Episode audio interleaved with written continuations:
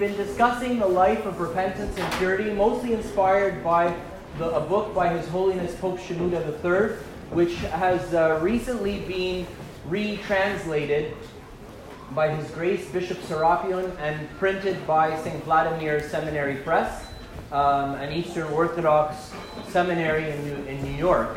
Um, so that's actually very encouraging that like there is more and more acceptance, Uh, uh, uh, you know, of, of teachings of various different Orthodox traditions back and forth. Today we're talking about our end goal. We're talking about where, where, where are we going? What is the purpose of our spiritual lives?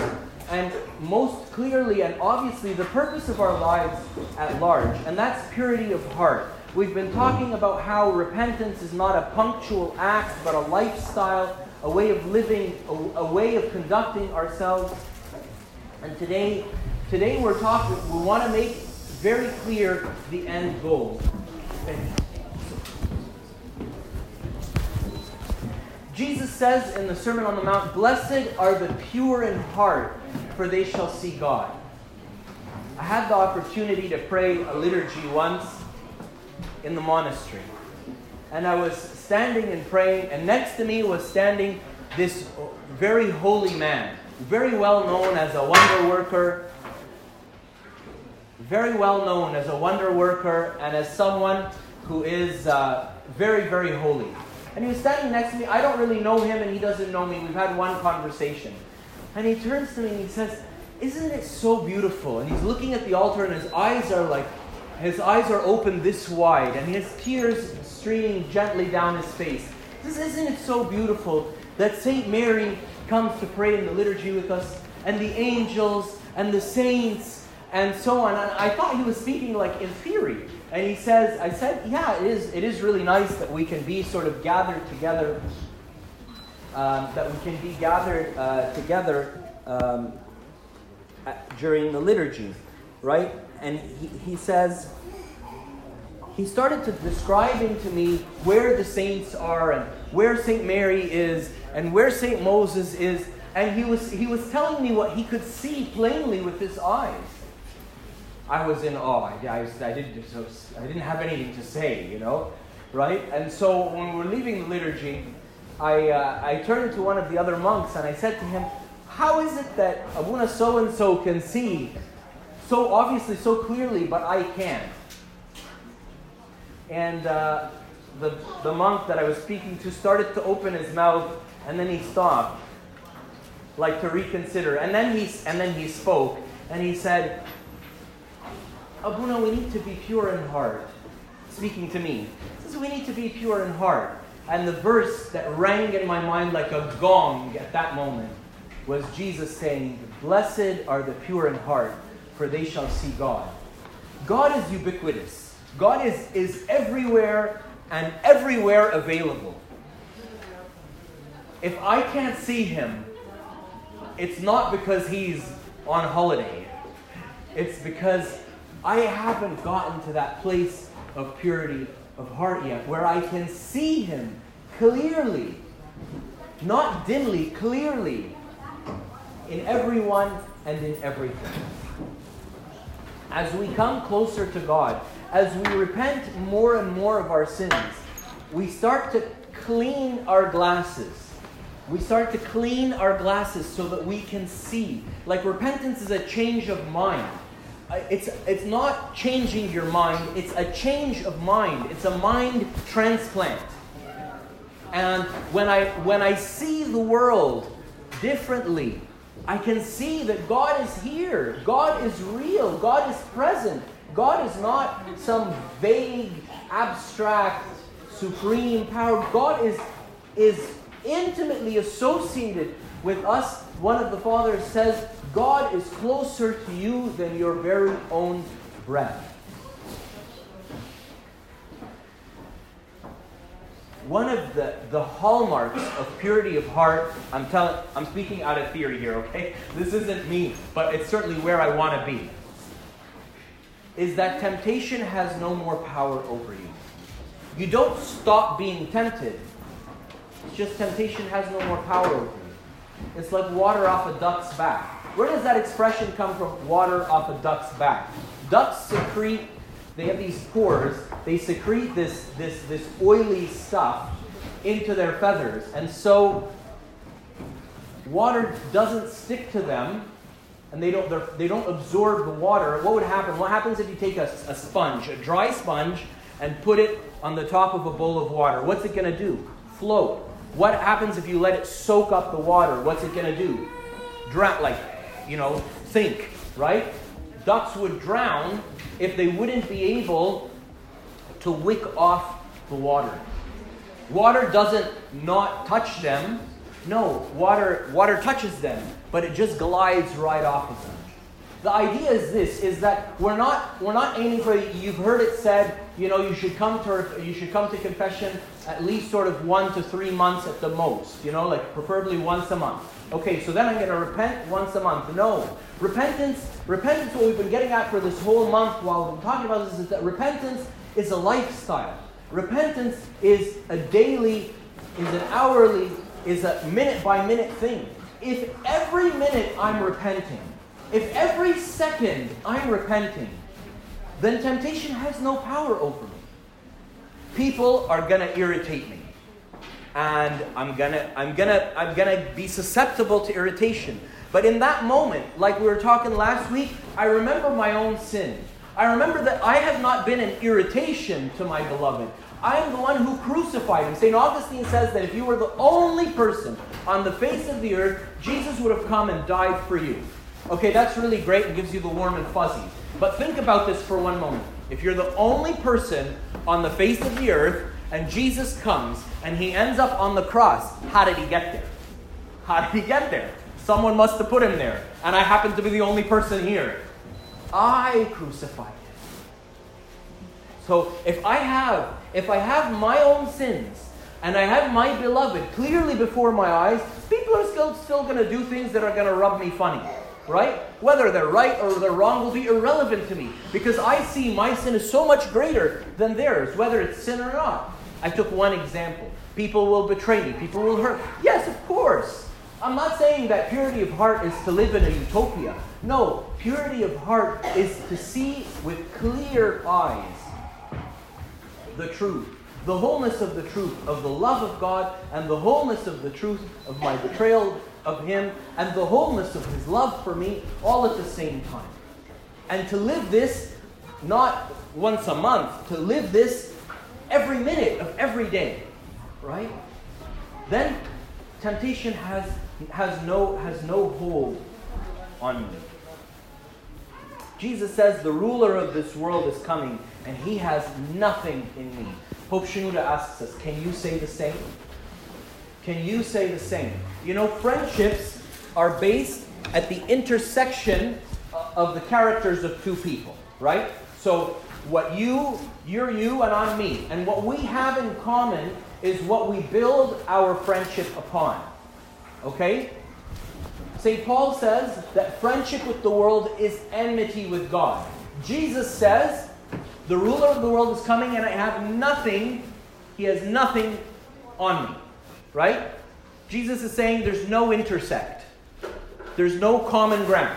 I, we got nothing, we've, got no, we've got nothing that we share in common. Pope Shenouda is asking you and me, can you say the same? I want you to answer this question now, in your mind and in your heart and say with St. Paul, by the grace of God, I am what I am. By the grace of God, one day, that will be my reality.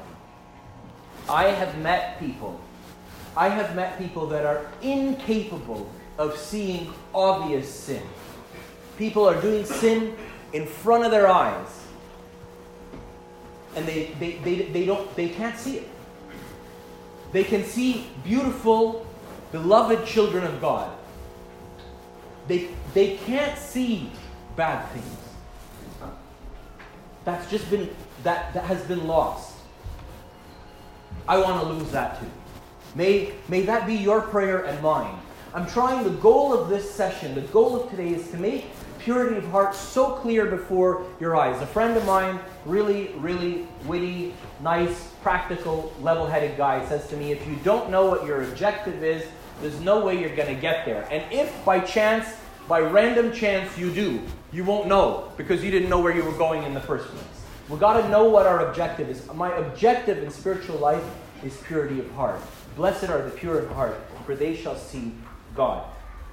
In Hebrews 5, it says, Purity comes, true purity comes to those who are full of age, that is, those who by reason of use have, have their senses exercised. It's a complete hatred of sin. It's, it's an immunity of my senses to see and to, to engage with evil. Like St. St. Anthony says, the gatekeeper of the heart is the mind, and the gatekeeper of the mind are the senses. Mind your senses, you'll mind your thoughts. Mind your thoughts, you'll mind your heart. Mind your heart, you'll be able to pray. Right? But these, these are people who have come to a place who th- their senses no longer register sin.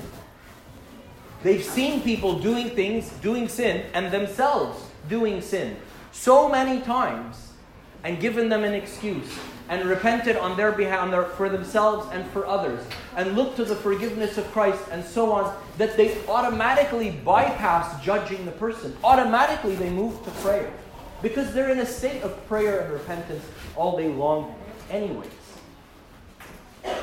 St. Paul in Romans 7 says, For I know that which is in me, that is my flesh, that nothing in it, in it nothing good dwells. For to will is present with me, but how to perform what is good I do not find.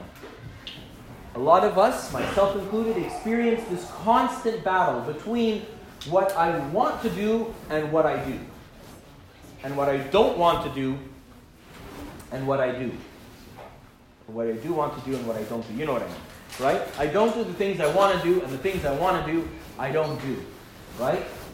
And I'm like fragmented, you know? And there's this arm wrestle that's going on in my head all the time. Those who are pure in heart, they don't have that experience. Why? Because suppose suppose I tell you, okay, this is a glass of water that somebody kindly prepared for me for this talk. Suppose, you know, to the biochemists in the room, you know, I tell you this is pure water. What, what do you understand by that? You know, people who have like some, you know, background in biochemistry or people who did like high school sciences, right? That this is H2O. There's two hydrogens and an oxygen to every molecule in this cup, and that's all that's in here. If I told you this is pure water, then what your expectation is is that there's nothing else in here except that. Purity is that. When we say someone is sinful in spirituality, we don't mean like they're kind of like um, ignorant or foolish or slow. No, what we mean to say is that simple, you can almost understand it as single, as pure. Like there's nothing, there's, there's nothing else in them. They don't have this battle that I have between wanting to do things that I don't do and doing things that I don't want to do. They're singular. They're one. There's not two two sides having an arm wrestle. They're just one. They've reconciled their odds with their desires, with, their, with all of these issues, right? And they've come to a place of singularity, to be single, to be single-minded. They're looking towards God, and that's it. And that's it. I was speaking with the the monk who basically told me that I'm not pure in heart, that's why I can't see God, right? So I was speaking with him, right? the other, at a, a, different time, and he he knows a lot of these saints and a lot of these anchorites. So I asked him once, are all the anchorites monastics? And he laughed and he said, no, of course not. He said there's a mayor in Upper Egypt who's an anchorite. Anchorite, the Arabic word for that is soweh. There's a mayor. He runs the town, right? But his mind and his heart are in one place. And he does his job faithfully, and he, you know, so you don't have to go and dig out a cave for yourself in some obscure wilderness to be pure in heart. Many, many, many are the saints who are in the world that are pure in heart. We know more about the saints who are in the world who are pure in heart than we know about the ones who weren't, because the ones who weren't got lost somewhere in the wilderness and they lived a holy life and they went to heaven and we only have heard about a, a very small fraction of them. If we look at some of some of the some of the saints of the church, right? David, Peter, Solomon, Samson, Jonah, Mark, St. Mark, all of these all of these people, they they they fought a battle. They weren't they didn't like arrive at sainthood in one leap. So it's normal. It's normal if you hear what I'm saying and you say, Muna, this sounds great. You know, and thank you when I have a very clear image in my mind of what it means to be pure in heart. But like, you know, n- not me, right? None of these people started, none of these people started by saying, uh, by saying, um, St. Mark, who preached the land of Egypt and the reason that we're here today as Christians, started off by jumping ship from a missionary journey with St. Paul because he wanted to go see his mother. You know, he was homesick. Missionaries are warriors, you know, are warriors. But God gave him a second chance. Ever think about this, this concept of a second chance? How is it that God constantly gives me second chances? How is it that the second chance that came after the second chance is still a second chance? Like, this was a second chance. Then I messed up. I messed the second chance up, and now I'm in another chance. How is that a second chance? Wouldn't that be a third chance? No, it's a second chance. Why? Because the mess up before it got erased. So this is this is my second try. And then I mess this one up, and I go to the next one, and that's my second chance. Why? Because the one before it got erased too. That's why we live with a God of second chances. Because he overlooks evil. He knows it's there. He overlooks it. Acts 17:30, these past times of ignorance, God has overlooked and now calls all men everywhere to repent. Those who are pure in heart have become like God. They overlook evil. They know it's there. But it's it's it's a waste of time and energy to, to talk about it or think about it. There's God is here. I'm gonna start I'm gonna I'll start obsessing about the crumbs that are on the floor that should have been swept away, but the cleaners didn't do a good job. God is here. Who cares about the crumbs?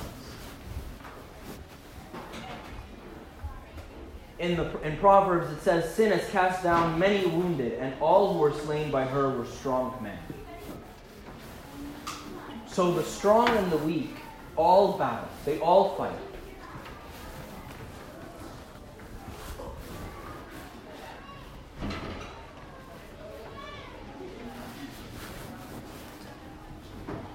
This is probably the most important verse that's going to come up on the screen today. Jesus says to the Pharisees, Pharisees, You clean the outside of the cup and dish, but the inside are full of greed and self indulgence. Blind Pharisee, first clean the inside of the cup and dish, and then the inside, the outside will be also clean. It's not the outside that matters. These holy people that we encounter and that we get to meet and that see heaven open, and they don't look any different than you and me. They don't talk any different than you and me. They look just like anyone else. But what they see is completely different. Take someone with a complete visual impairment and someone and someone who, who sees just fine. When they wake up and get out of bed, or when they walk out of the shower, what's the difference between one and the other? Nothing. You can't see the difference between the two until until the, the, the person with the visual impairment brings out their, their, their walking stick, then you can't tell. The, the difference is not something on the outside, it's something on the inside. And Jesus is telling us clean the inside. It's a life of repentance, of day in, day out, minute by minute, reaching out to God and asking for His mercy and asking for her, His forgiveness and keeping my sins clearly before my eyes and remembering the greatness and the grandeur and the love of God in light of my constant betrayal that, that not, doesn't make me feel guilty but makes me feel so honored that God continues to love me. It's that life that leads to this purity of heart.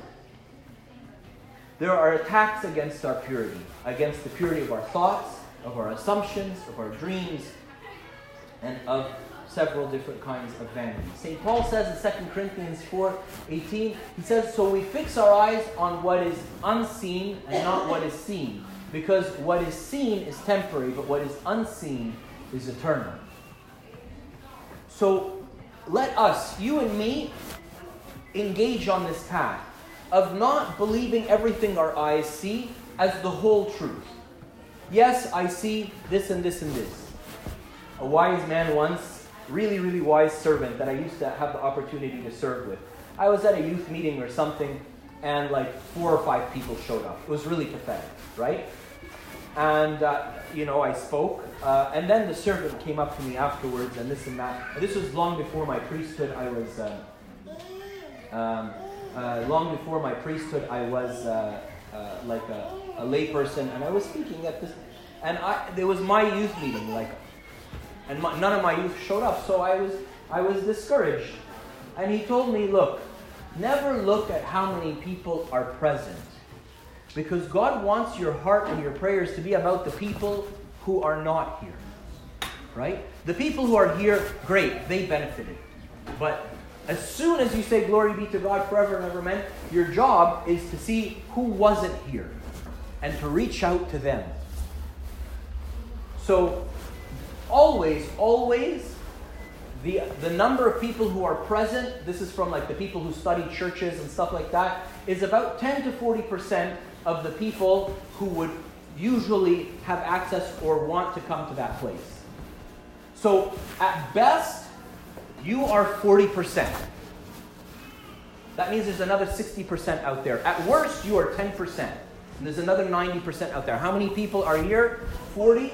That means there's that means that there's 360 that should be here and are not. So what should what should have my attention? That which I can see or that which I cannot see? Of course, you're here, I give you my attention, right? But not for a moment should I be prideful of how many people are here, or not for a moment should I be discouraged at how many people are not here. Because, oh my goodness, there's so many more out there. It's not what is seen which matters, it's what's unseen. Because what is unseen is eternal. I took a very simple example from ministry to share with you, right? And you, but you could apply this to everything and anything in your day-to-day in your day-to-day lives. It takes some time for our dreams to become pure, because our dreams largely originate from our subconscious, and even long after you're living a holy and pure life, my subconscious, I've been filling it for for so many decades with, with rubbish, it's going to take some time for that stuff to filter out. Pope Shenouda is telling you, and he's telling me, don't be discouraged. If you're living a life of holiness and purity and constant repentance, and you, you find odd things popping up in your dreams, pray and ask God to help to clean out whatever leftover rubbish is hanging around in there.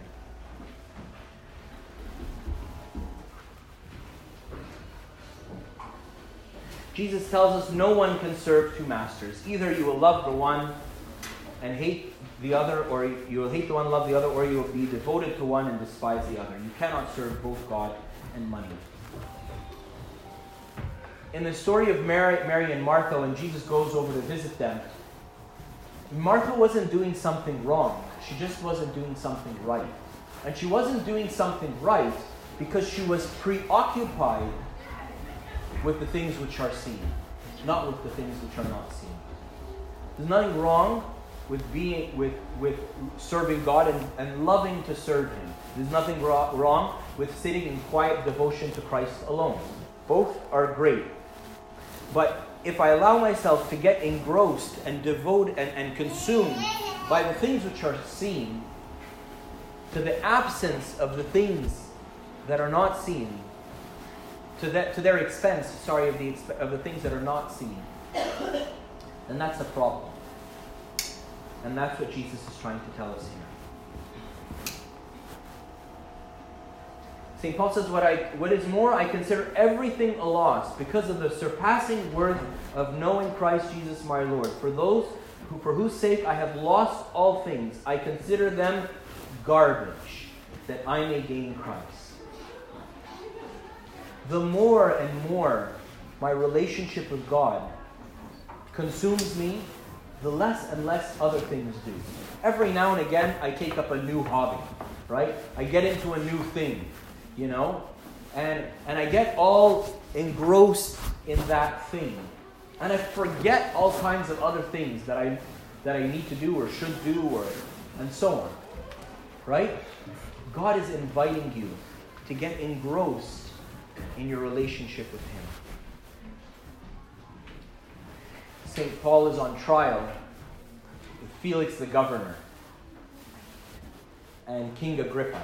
And at one point, they say to him, Stop speaking, you've almost convinced us to become Christian. That's how convincing he was. But very sadly, at one point, Felix says this to St. Paul. As Paul talked about righteousness and self control and judgment, Felix was afraid and said, That's enough for now. You may leave. When it is a convenient time, I will send for you. Don't put your hand up and tell the Holy Spirit, now is not a convenient don't, don't miss the chance. We talked about this, I think, second week or third week. There is a time for repentance, and that time is not, is not always. There's a specific, a designated time. Yes, God's arms are always open to you, and you can always come back to Him. But there is a time that God has designated for my return. It will be easiest, clearest, simplest for me to return to at that time. Don't put your, don't put your hand up and and say, stop, uh, uh, now is not a convenient time. There's no time more convenient than right now to start to engage and hope and live this life of repentance in the hopes of one day living this life of purity. King David, in, in, in his deep desire to be pure, says, Turn away my eyes that I may not see vanity. Let's, let's pray that with him and say, Lord, turn my eyes away from things that are meaningless and let me see you. It's so clear. Like, like my eyes are focused on things that are meaningless, so I can't see God. When I stop looking left and right, left and right, left, but I only look in one direction, I'll see that which is, has been already there. We've mentioned this a hundred times.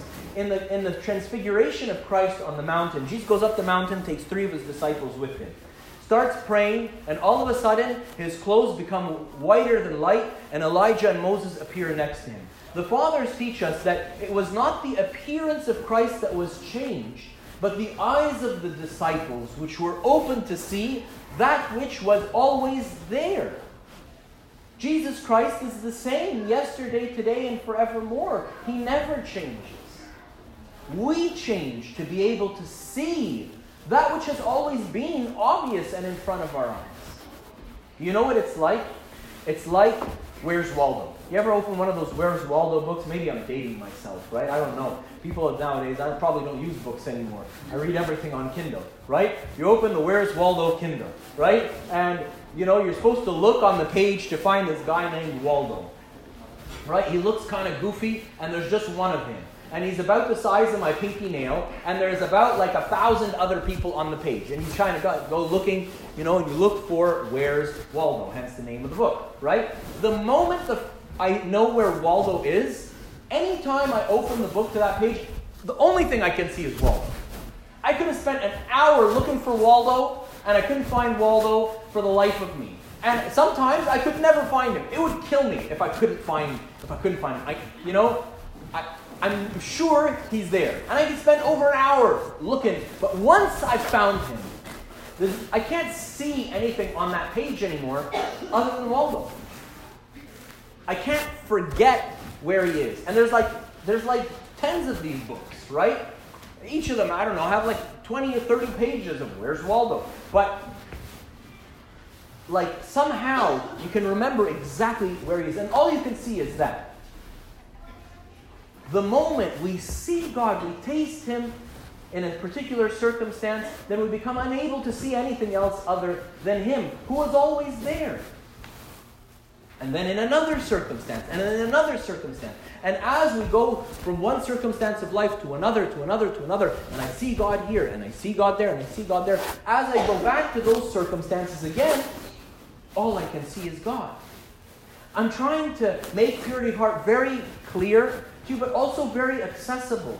This isn't something, Mother Teresa says holiness, sainthood. She's thinking about, someone asks her, Mother, are you a saint?